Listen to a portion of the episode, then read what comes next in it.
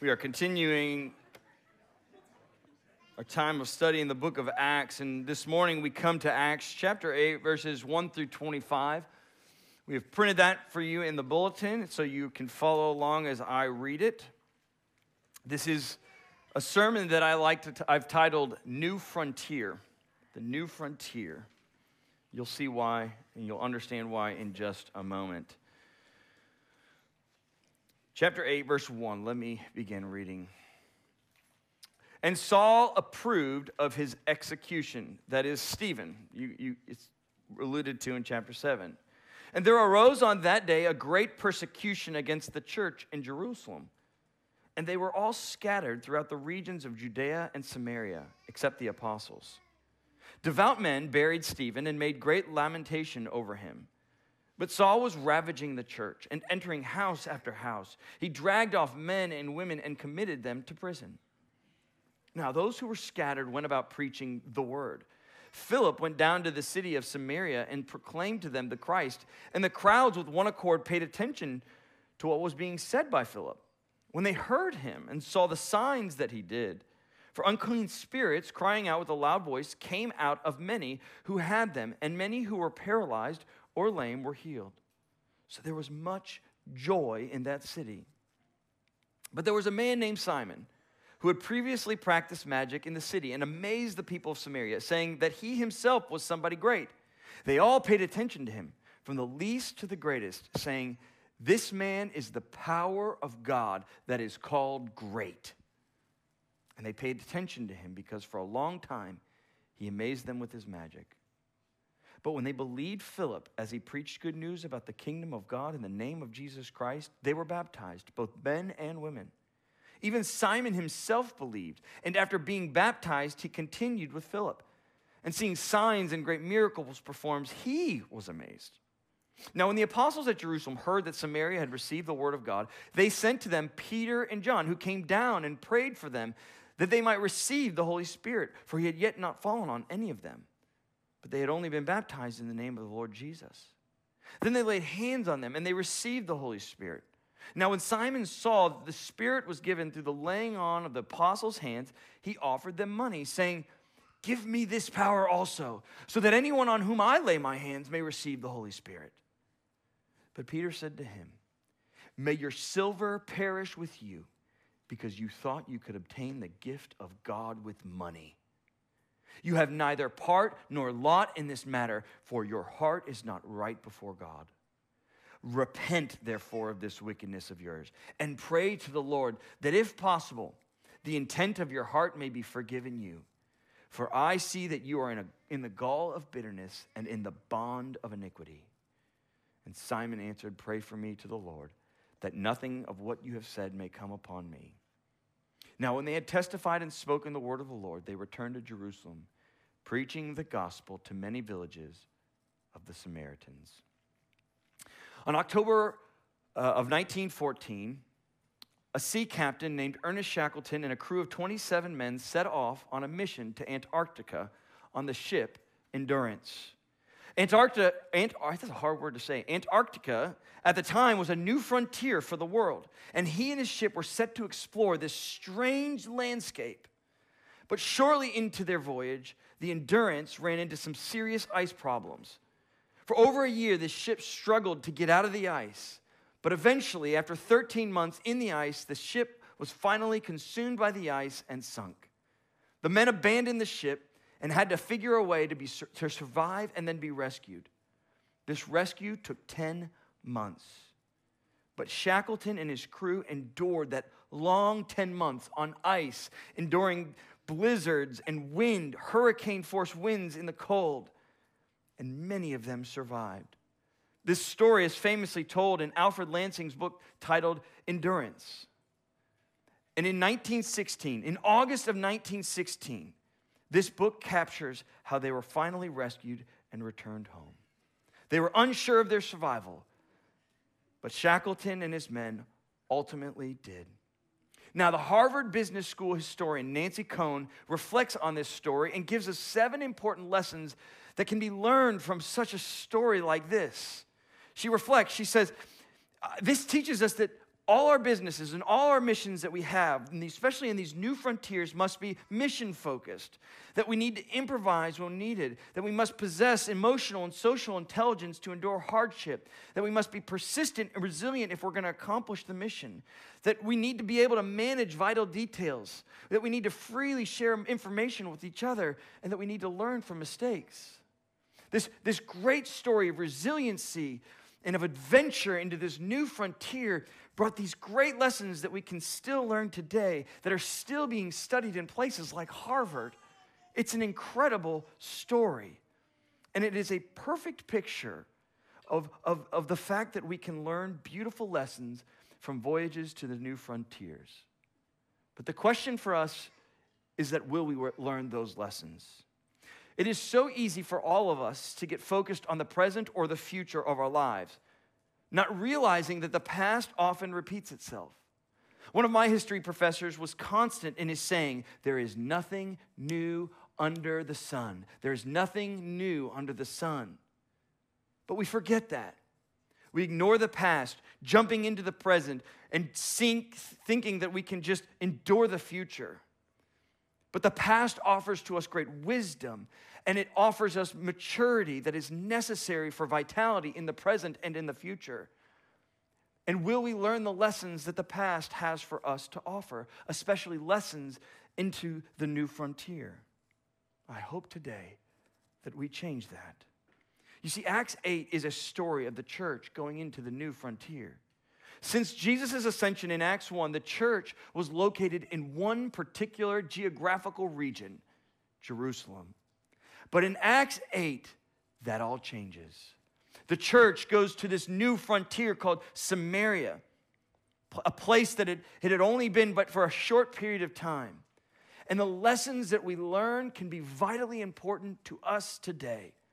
And simply put, I'm going to teach us three lessons that I think we can learn from this story of the gospel going into the new frontier.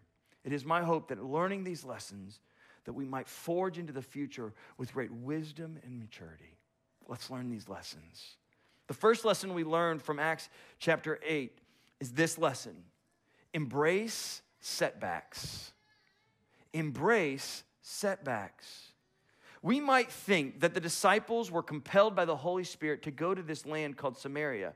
Jesus told them, after all, in Acts 1 8, that you will be my witnesses in Judea, Samaria, and to the ends of the earth. And here they are in Samaria, just as Jesus had promised. And what is it that propelled them? Was it this profound vision of God coming down, seeing the, the risen Lord resurrected? Was it, was it them saying, Man, the gospel's so good, we need to take it to our neighbors? Was it that? It wasn't. What is it that compelled them to go to Samaria? Recall verse 1. And there arose on that day a great persecution against the church in Jerusalem, and they were all scattered throughout the regions of Judea and Samaria. You see, it wasn't the desire to share the gospel with Samaritans and the other, other Jews that led them to Samaria, it was a setback, it was persecution. Now, thankfully, these disciples of the apostles were faithful to bring the message of Jesus to those regions when they fled the persecution. And we read in verse 4 that those who had scattered about preached the word. But here's what I want you to see what appears to be a disastrous setback for the church, persecution, people being thrown into prison and killed, actually turns out to be the very driving force for the church's growth and vitality. That God used what was difficult and harsh for good. I can't help but think of the famous phrase of Tertullian, the second century Christian, who said, The blood of the martyrs is the seed of the church. It was a setback that led to the church's growth. Setbacks continue to this day in the church. In October of 1949, the Chinese Communist Party became the only ruling party in the country of China. And one of the things that they did is that they immediately kicked out all foreign missionaries of the country of China. I'd imagine that for the first part of 1949, 1950s, and perhaps even the first decade of this law, it felt like a disaster for these Chinese Christians who had relied on these missionaries for so long to teach them the Bible, to help them understand how to do church.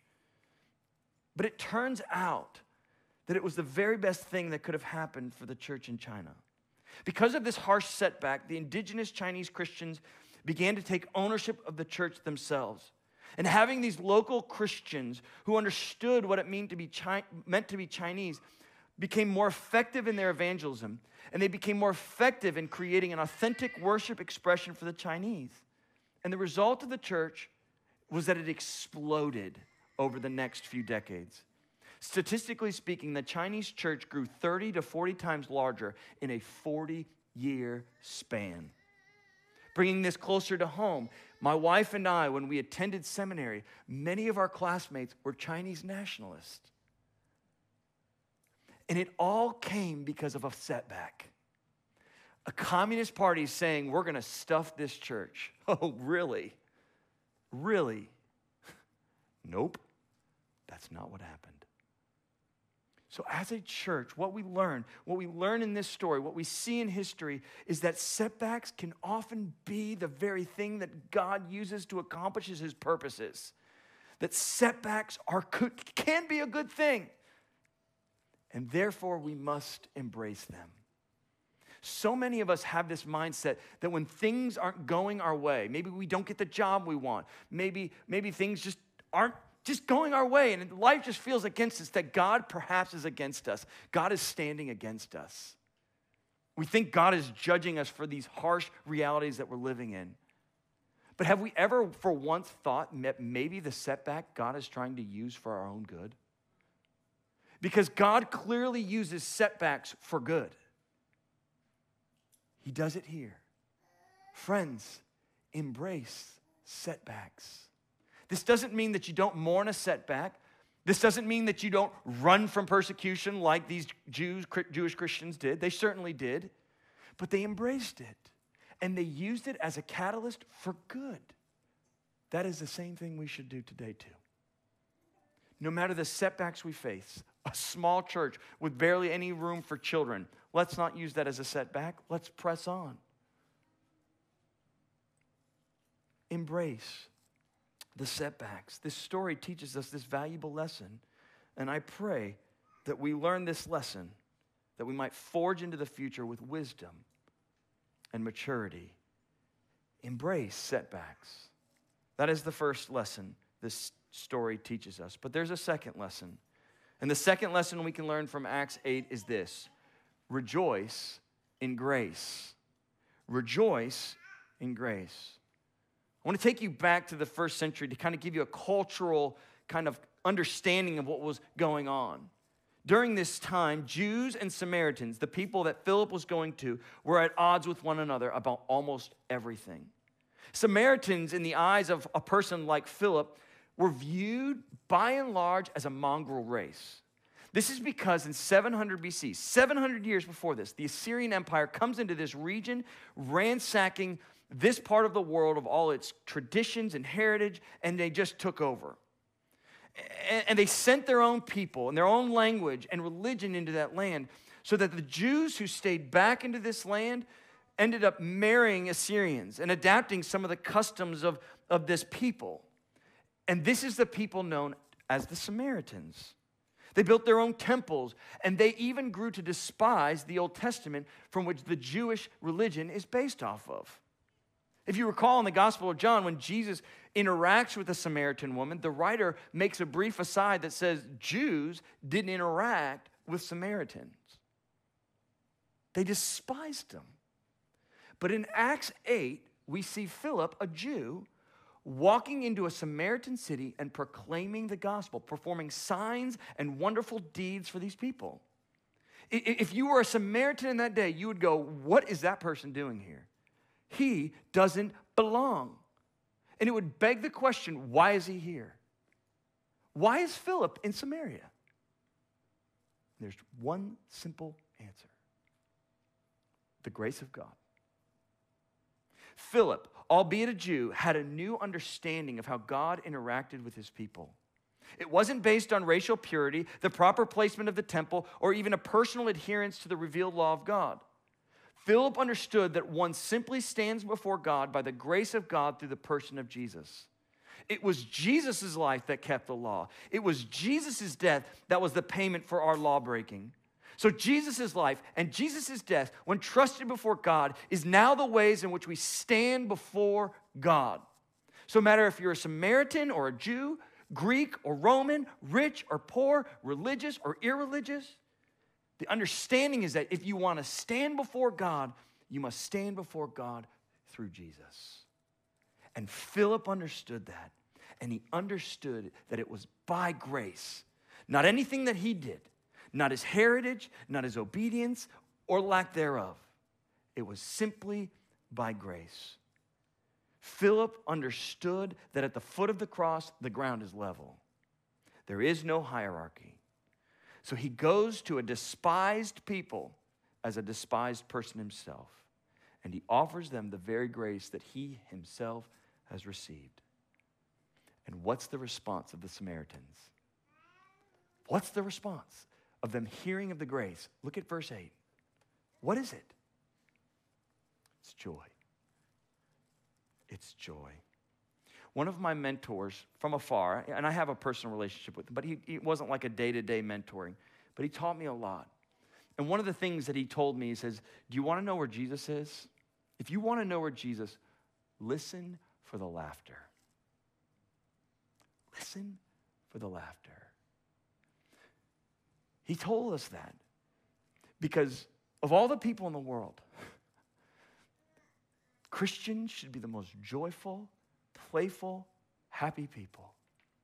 They should laugh and play and dance and sing and rejoice because the salvation we have is absolutely ridiculous.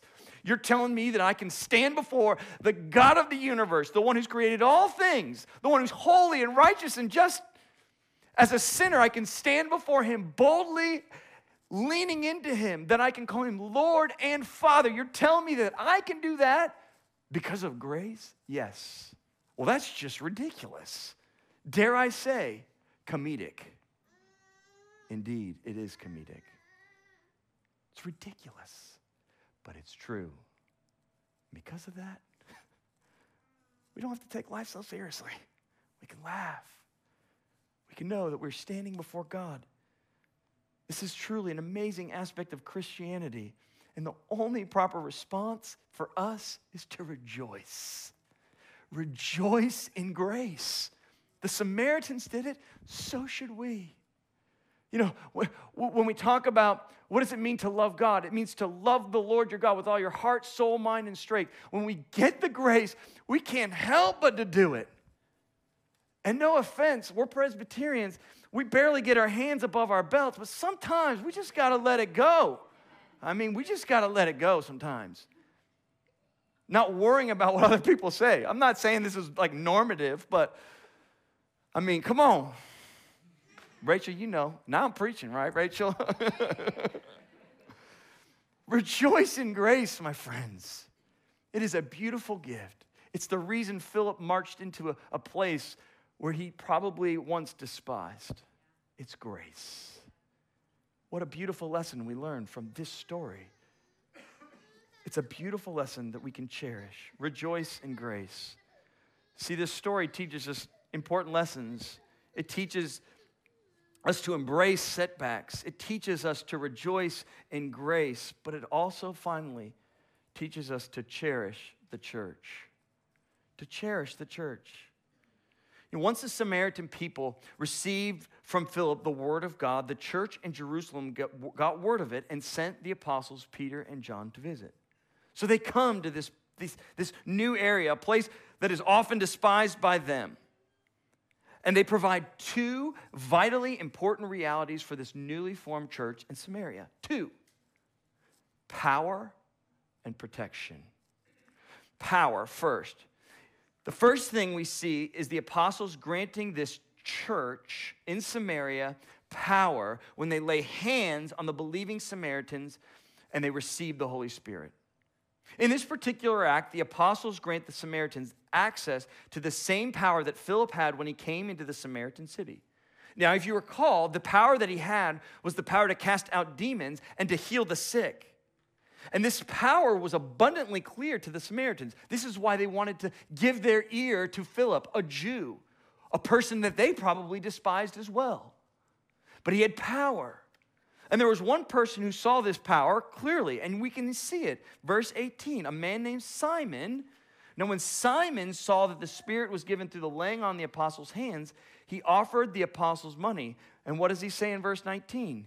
Give me this power also. So here's what I want you to see. The apostles come, they lay hands on the Samaritans, and they have great power. We see that.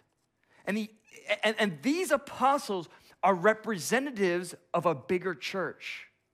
They come from Jerusalem. The power comes from the church.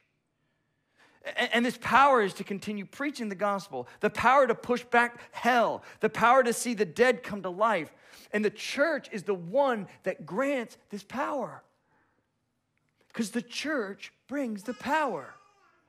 But it not only brings power, first, secondly, it brings protection. Now, Peter's heard Simon's offer that he would pay money for this power, but he's not too happy about it. Peter is actually quite strong. Verse 20, he says, May your silver perish with you, because you thought you could obtain the gift of God with money. He says, Repent. And he says, I see that you are in the gall of bitterness and in the bond of iniquity. Look at what Peter's doing. He is protecting this newly formed church from a man who would have used the church for personal gain. We, we, we cannot miss this fact. Simon was one of the most influential characters in all of Samaria. We are told in this text that all the Samaritans paid attention to him, from the least to the greatest, saying, This man is the power of God that is called great. One could easily think that Simon would be perhaps the best person, the best person to have this power. He would have had a great influence. He would have been able to keep people spellbound by his words, and the church would have flourished, and it would have been great. What a man! But Peter, as a constituent, as a church at large, saw right through it, and he immediately called Simon to repent. Peter was not deterred by this man's fame or his influence or his money. He stood his ground and he called out Simon for his ways and he protected the church as a result. What a gift this protection is to the church. Friends, I understand that the church has had its moments of shame, and you might have experienced the church doing that to you. I understand that. I do. But I boldly proclaim to you that the church provides the same power and protection in Acts 8 today. The same power and the same protection that the church was in Acts 8 is still in place in the church today. And for that reason, we must cherish the church. The church continues to bear witness to the miracle of God's salvation. Any Christian you know is a walking miracle. I want you to know that. They are people who were at one time dead in their sins, doing only what they wanted to do. But when God moved towards them and worked in their lives, He made them spiritually alive, giving them the ability to do what God wants them to do. If you're unfamiliar with this miracle yourself, just look around this room. You are bound to bump into someone who has experienced the miracle of this new birth. I mean, if you're doubting this miracle, I want you to go and talk to someone here and say, Tell me about how you were once dead and now alive. And I guarantee you, you would hear a story, a story that is miraculous. The power of the church still pervades today. And the church proclaims that same miraculous story to you today. There is great power in the church. Let us not walk from it. Let us cherish the church. But the church continues to provide protection as well. And this is not necessarily something that's always fun to talk about. you know, church government is just like, ah, I don't want to, that's boring. It's inauthentic, but it's, it's, it's so important. Last summer, there's this podcast that kind of went viral in the United States, and it was called The Rise and Fall of Mars Hill. It, it, truly was one of the most listened to podcasts in all of America, maybe even all of the world. I don't know that for a fact, but I do know it was in America. But the people who listened were fascinated by this story of a church of 15,000 in a short period of time closing its doors. From 15,000 to nearly nothing. You know, we could spend a lot of different times talking about the different stories that were told on the podcast, but there's one particular story that I continually go back to time and time again. The podcast interviewed this pastor who was at a neighboring church in this community where this large church was. And the pastor said this people don't ask these typical questions. When people come into my church, they ask these typical questions. They ask about community groups, Bible studies, where they can get plugged in, what the children's programs are like, maybe even some of where the doctrines are. But when these people started coming into the doors that had left this mega church, this monstrous church, they were asking me questions like this Can you share me your church's bylaws? Can you give me an understanding of how money is spent here. And the pastor said, At this, I realized something had gone wrong at this church. Something really wrong had gone down. The answer, and what this whole podcast eventually describes, is that at, at, the, at the head of this church was a wolf in sheep clothing someone just like Simon who had gotten into power, who had spellbound people and had abused people and did serious damage. When we hear stories like this, this is when form of government and what it is that guides and protects the church becomes very serious. We don't need to spend a lot of time talking about it, but we need to talk about it. Church government is vitally important because it protects the church from wolves in sheep's clothing. And this is one of the reasons why I really do love the Presbyterian form of government. I'm not going to go into a lot of detail. It's not a perfect form of government, but it provides checks and balances like we see in Acts 8.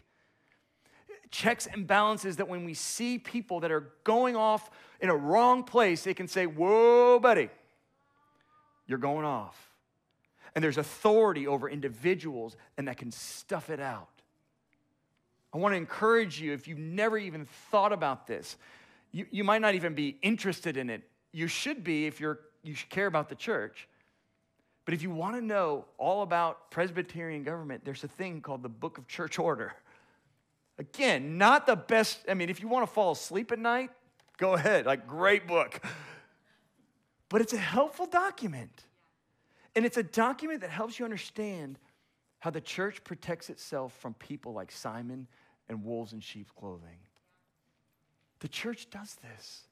It protects the flock from, from wolves in sheep clothing and from doctrine erring. Cherish it.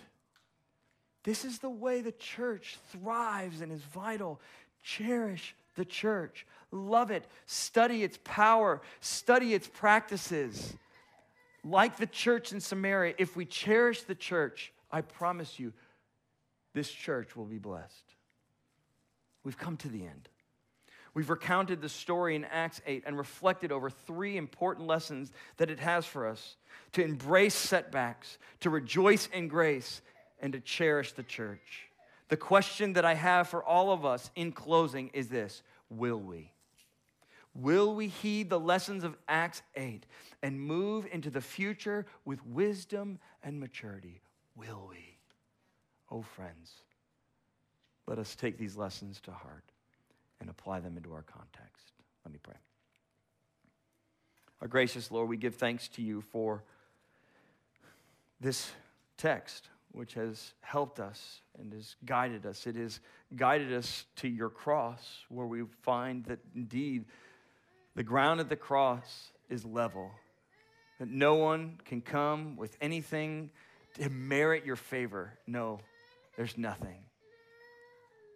We come empty handed, but we leave full of grace. What a gift this is to us.